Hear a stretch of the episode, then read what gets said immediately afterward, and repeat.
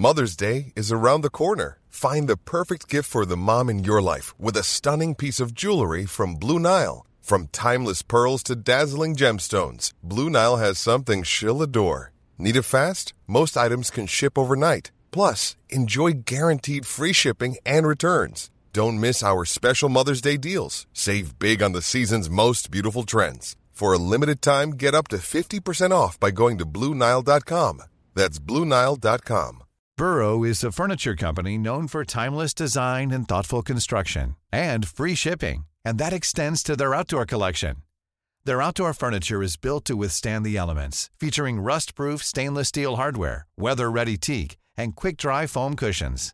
For Memorial Day, get 15% off your Burrow purchase at burrow.com slash ACAST and up to 25% off outdoor.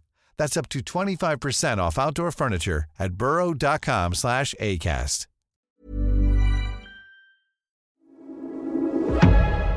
Du lyssnar på GVS ljudböcker.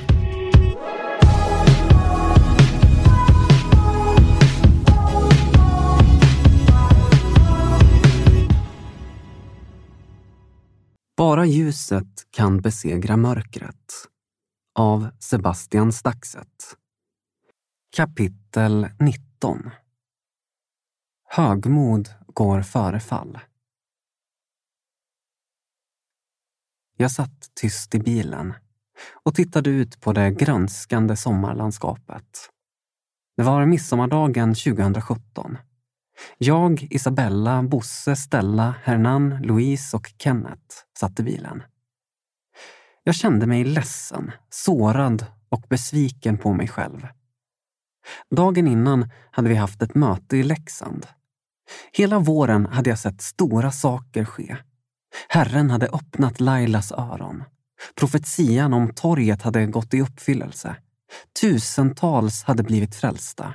Mirakel på mirakel. Helande efter helande. När jag gått från att vara en kriminell missbrukare som spred hat till att bli använd av Jesus på detta underbara och mäktiga vis hade jag omedvetet drabbats av högmod. Det kom smygande. Jag trodde jag var värsta grejen, typ. Högmod är en gudsmans värsta fiende och det föregår alltid ett fall. Under kvällen i Leksand blev jag förföljd av en person från mitt gamla liv. Jag blev jättearg och började gräla med Isabella och pastorerna. Hernan konfronterade mitt beteende och det gjorde mig ännu argare. Hela natten låg jag och surade. Morgonen efter ville jag rädda mitt kristna anseende och försökte övertala Hernan, Bosse och Louise att jag hade haft rätt. De sågade mig jäms med fotknölarna. Herdar behöver vara hårda ibland. Kärleken både fostrar och tuktar till uppbyggelse för ens eget bästa. Jag stormade ut ur rummet och låste in mig för att söka Herren. Han sa samma sak som pastorerna. Jag kände mig så dum. Guds närvaro kändes så långt borta. Två minuter senare satt jag och sa förlåt till Herren. Jag omvände mig och ångrade mig inför Gud. Ta ifrån mig allt, men ta inte din heliga ande ifrån mig, Gud. Jag satt i bilen och skämdes som en hund. Jag hade trott att jag varit så speciell, känt mig viktig. Men utan Herren är jag ingenting. Äckliga högmod.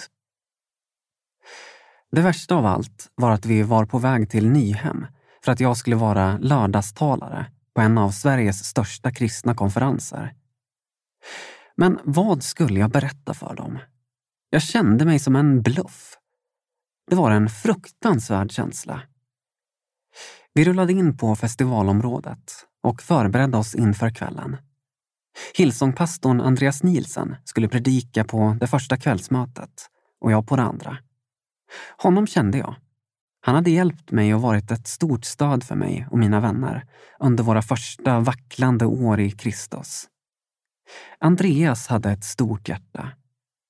Han skickade lovsångsskivor och böcker till våra vänner som satt på kåken. Han skickade sin ljudtekniker till Hernans team i Ichtus för att lära dem hur man sköter ljud under gudstjänster. Och varje gång jag hade behövt hans hjälp hade han funnits där. Jag var tacksam över honom.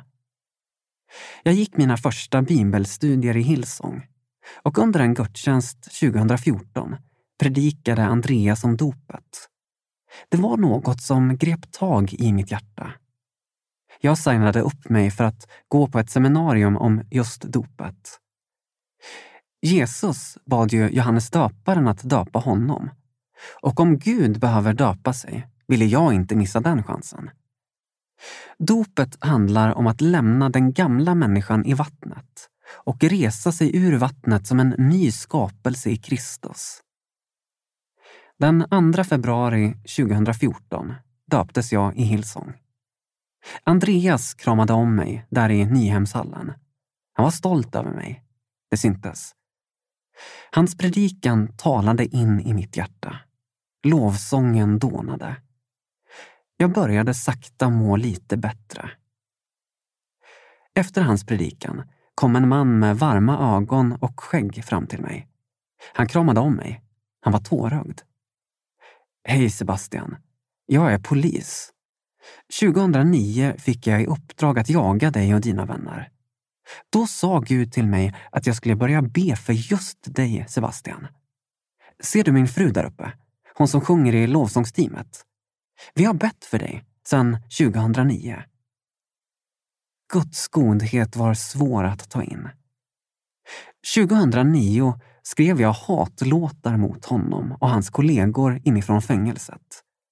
2010 tatuerade jag en antipolis-tatuering över hela armen. 2011, 2012, 2013, 2014, 2015 hatade jag polisen.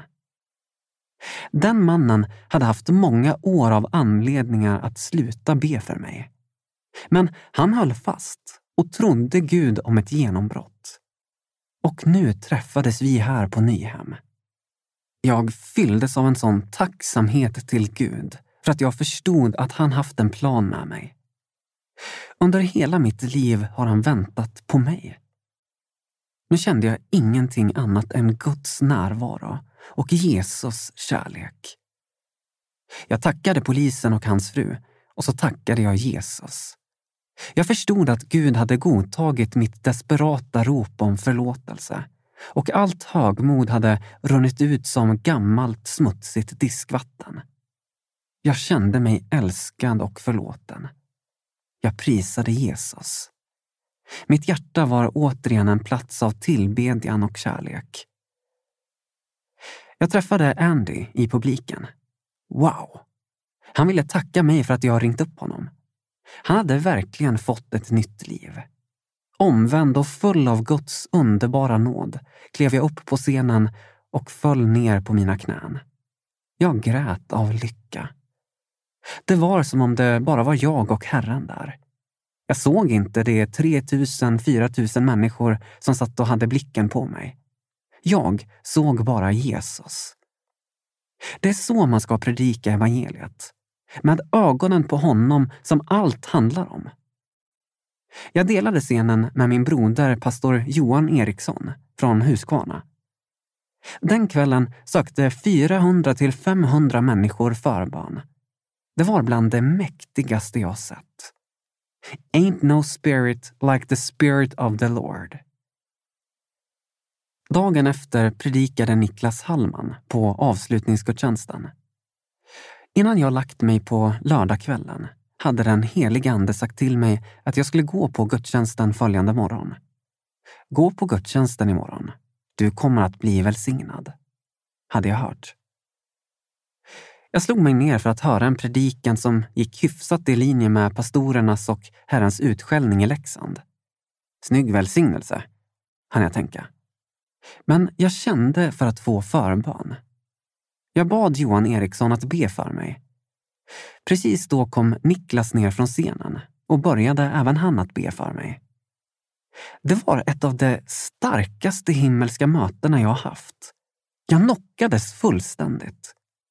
En kraft som inte var av denna världen lyfte mig från min kropp till en annan dimension. Min kropp satt kvar i stolen, men min ande var någon annanstans. Ta det lugnt, älskling, hörde jag Isabella säga, för jag grät okontrollerat. Men det lät som om hon var typ två kilometer bort. Plötsligt stod jag mitt i ett himmelskt landskap i ett gyllene sädesfält och rankor med saftiga vindruvor. Jag kände Jesus närvaro. Han stod bredvid mig, men jag kunde inte se hans ansikte. Mitt liv förvandlades för alltid när jag hörde Jesus säga Sebastian, jag älskar dig. Jag är stolt över dig. Och du har bara sett en liten del av det som jag har för dig. Här kommer berättelsen om Linn.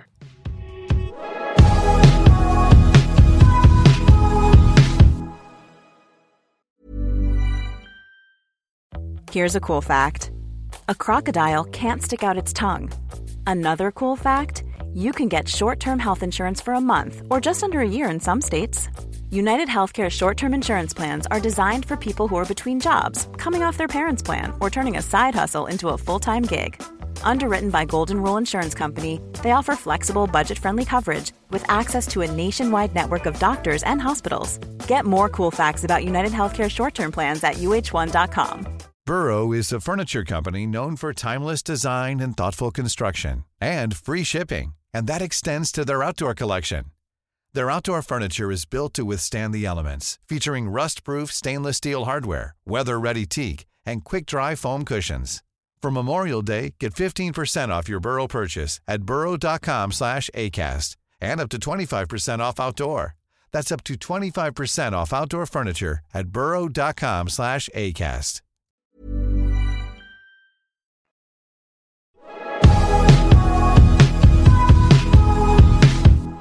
Linn ville ta sitt liv. En mobiltelefon som får slut på batteri lägger av. En blomma som inte får näring och vatten dör. Vad gör en människa som förlorat allt hopp? Ljuset hade släckts i min värld. Hoppet tagit slut. Jag var nykter, men drogsuget var lika starkt som min längtan att dö och jag såg ingen orsak att leva fler dagar på den här jorden. Jag var på väg från behandlingshemmet ner mot stan. Tågstationen låg några hundra meter bort.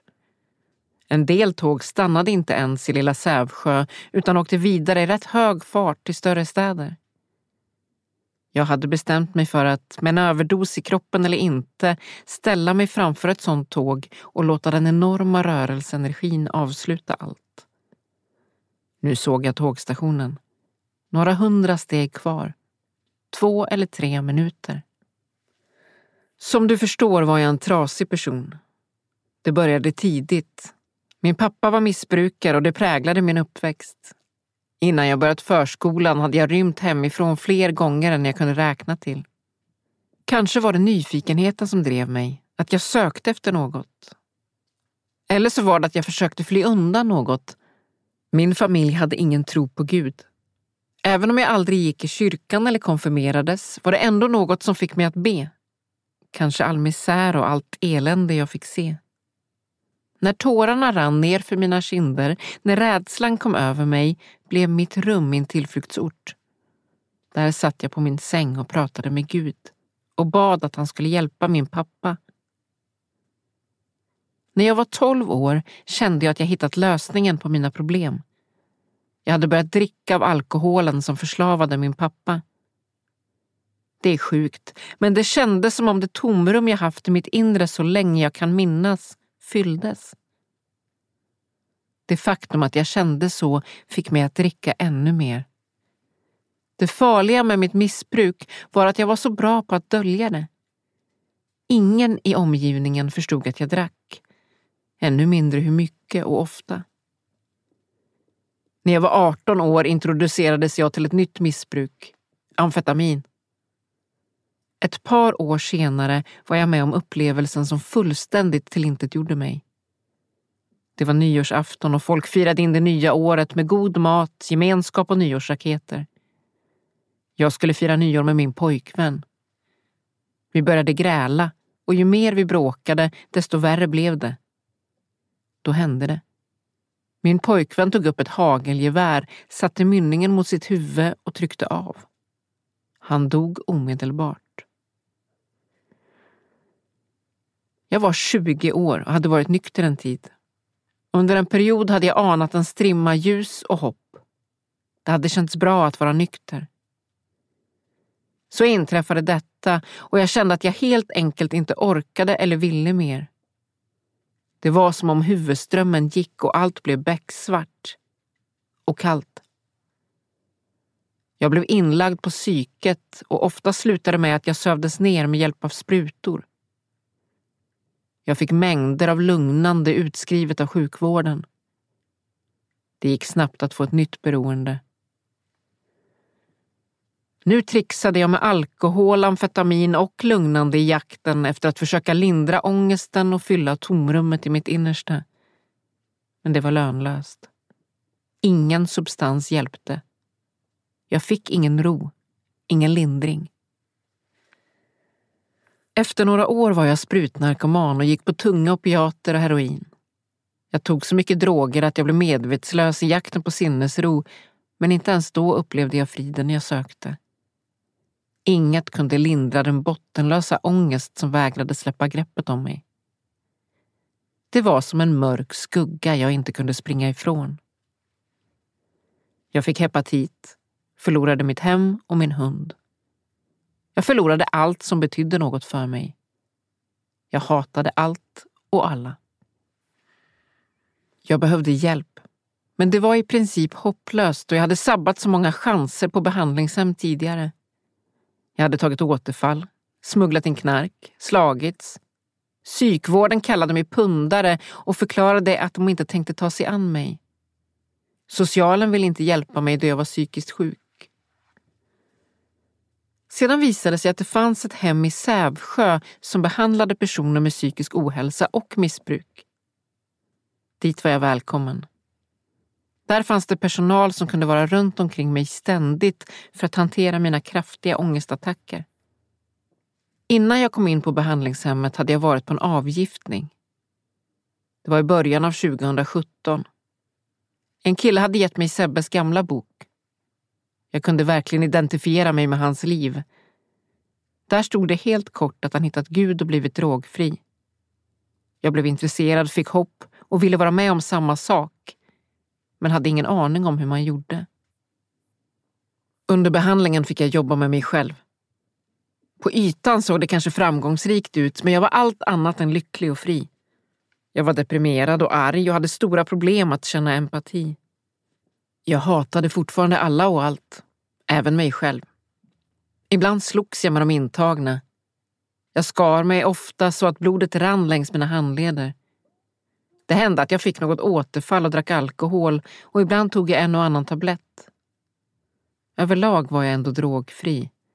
Men fri var jag inte. Jag längtade efter frihet och började få en stark hunger efter Gud. Ju mer jag bad, desto starkare blev den där längtan och helt plötsligt kändes det som om Gud lyssnade. Jag började känna en sorts frid som gjorde mig lycklig när jag bad. Jag funderar på att börja gå i kyrkan, minns jag att jag sa till en tjej. Skärp dig, sa hon bestämt. Du är inte en sån person. I kyrkan måste man vara trevlig. Jag var en elak människa rakt igenom. Ibland kunde jag sitta och fantisera om hur jag skulle skära halsen av någon som jobbade på hemmet. Min kompis hade rätt. Jag var ingen kyrkmänniska. I slutet av sommaren 2017 pågick Sävsjö Celebration. En stor musikfest med en lång rad kända artister. Allt från Ace Wilder till Pernilla Wahlgren och Ove Törnqvist. Och så Sebastian Staxet. Han som gett mig hopp på avgiftningen. Jag var en av de många volontärerna på festivalen. På själva festivaldagen var det så fullt upp med jobb att jag inte hann gå på Sebastians konsert. Jag mötte honom som hastigast och hade tänkt fråga hur han blev fri från missbruket. men det enda jag fick fram var ett kort hej. Klockan tre på morgonen såg jag en tidning på marken. På framsidan stod det hopp i stora bokstäver och så var det en bild på Sebastian. Inom mig hörde jag en röst som sa åt mig att ta med tidningen hem. Då, när jag satt och läste tidningen när natten började bli morgon, fick jag reda på hur Sebastian tog emot Jesus. Som jag förstod det skulle man ha kontakt med en pastor. Jag började googla. En tid senare satt jag mitt emot en kvinna från en kyrka på ett café. Hon hade varit frälst hela sitt liv och levt ett bra liv. Hon inbjöd mig att följa med till kyrkan. I mitt inre kände jag mig ovärdig och tankarna avlöste varandra. Hon skulle bara veta vem jag är och vad jag gjort. Jag tycker inte synd om människor som det går dåligt för. Jag är en ond människa. Att du kan bli förlåten förstår jag. Men hur skulle Gud kunna förlåta en så smutsig person som jag? Jag hör inte hemma i en kyrka. Jag följde inte med till kyrkan. Jag hade trott att Gud kunde vara lösningen för mig. Han var säkert lösningen för vissa, men inte för en person som jag. Det hopp jag haft verkade vara en återvändsgränd för mig. Det gick några dagar. Så bestämde jag mig för att avsluta allt. Jag hade några hundra meter kvar. Jag stod utanför Kulturhuset och såg tågstationen framför mig. Det var fullt av folk i Kulturhuset och Sebastian var där och skulle medverka. Jag anade att det kunde finnas en mening. Vad har jag att förlora, tänkte jag. Jag sätter mig 20 eller 30 minuter. Det går fler tåg.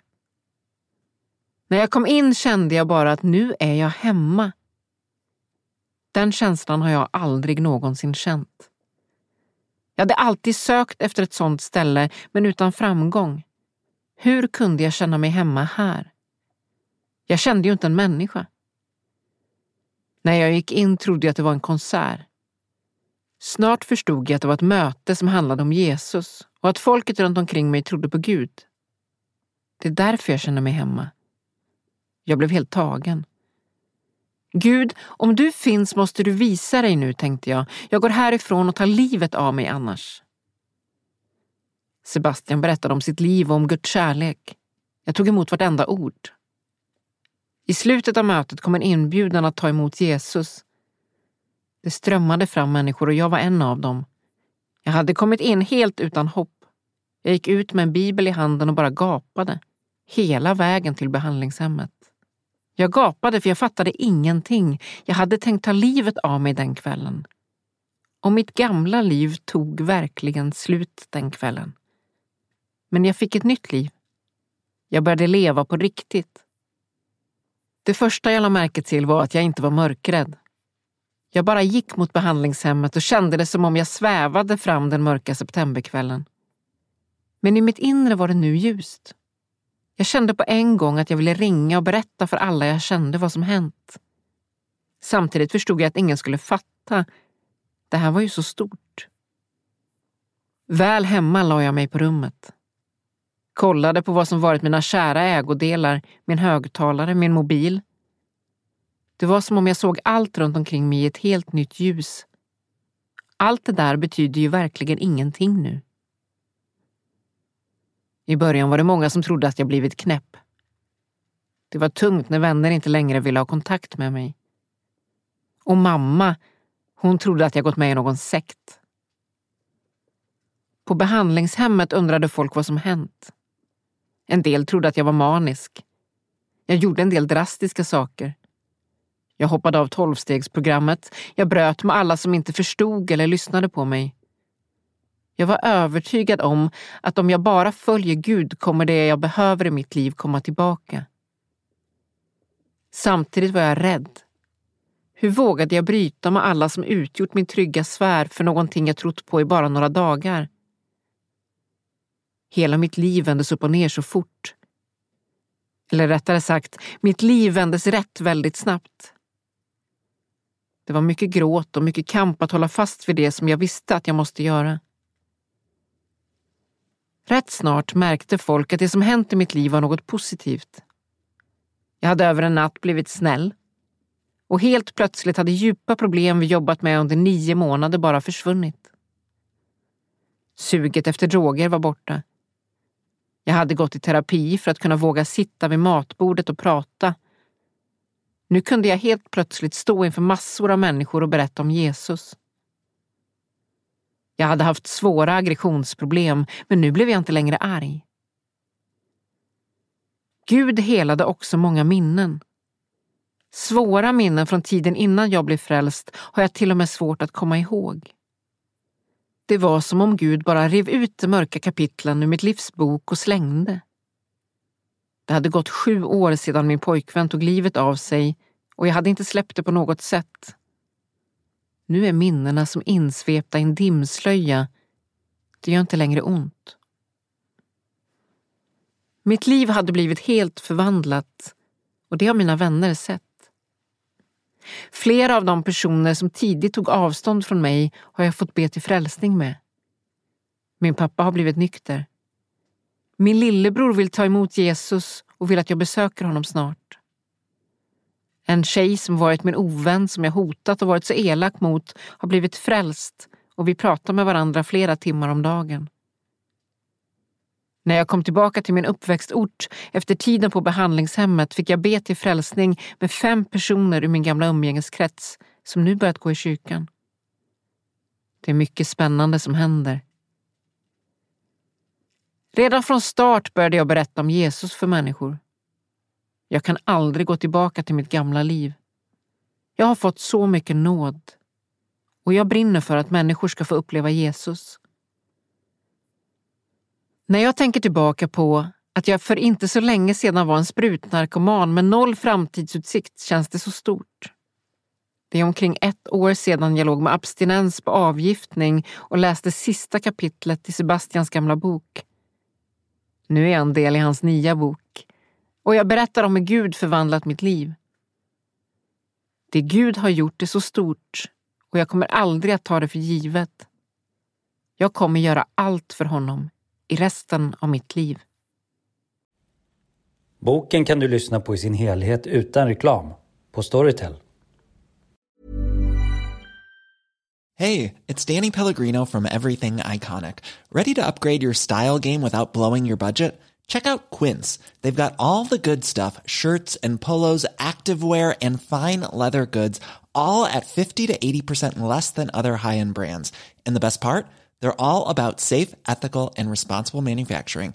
Get that luxury vibe without the luxury price tag. Hit up quince.com slash upgrade for free shipping and 365 day returns on your next order. That's quince.com slash upgrade. Planning for your next trip? Elevate your travel style with Quince. Quince has all the jet setting essentials you'll want for your next getaway, like European linen, premium luggage options, buttery soft Italian leather bags, and so much more and is all priced at 50 to 80% less than similar brands. Plus, Quince only works with factories that use safe and ethical manufacturing practices. Pack your bags with high-quality essentials you'll be wearing for vacations to come with Quince. Go to quince.com/pack for free shipping and 365-day returns.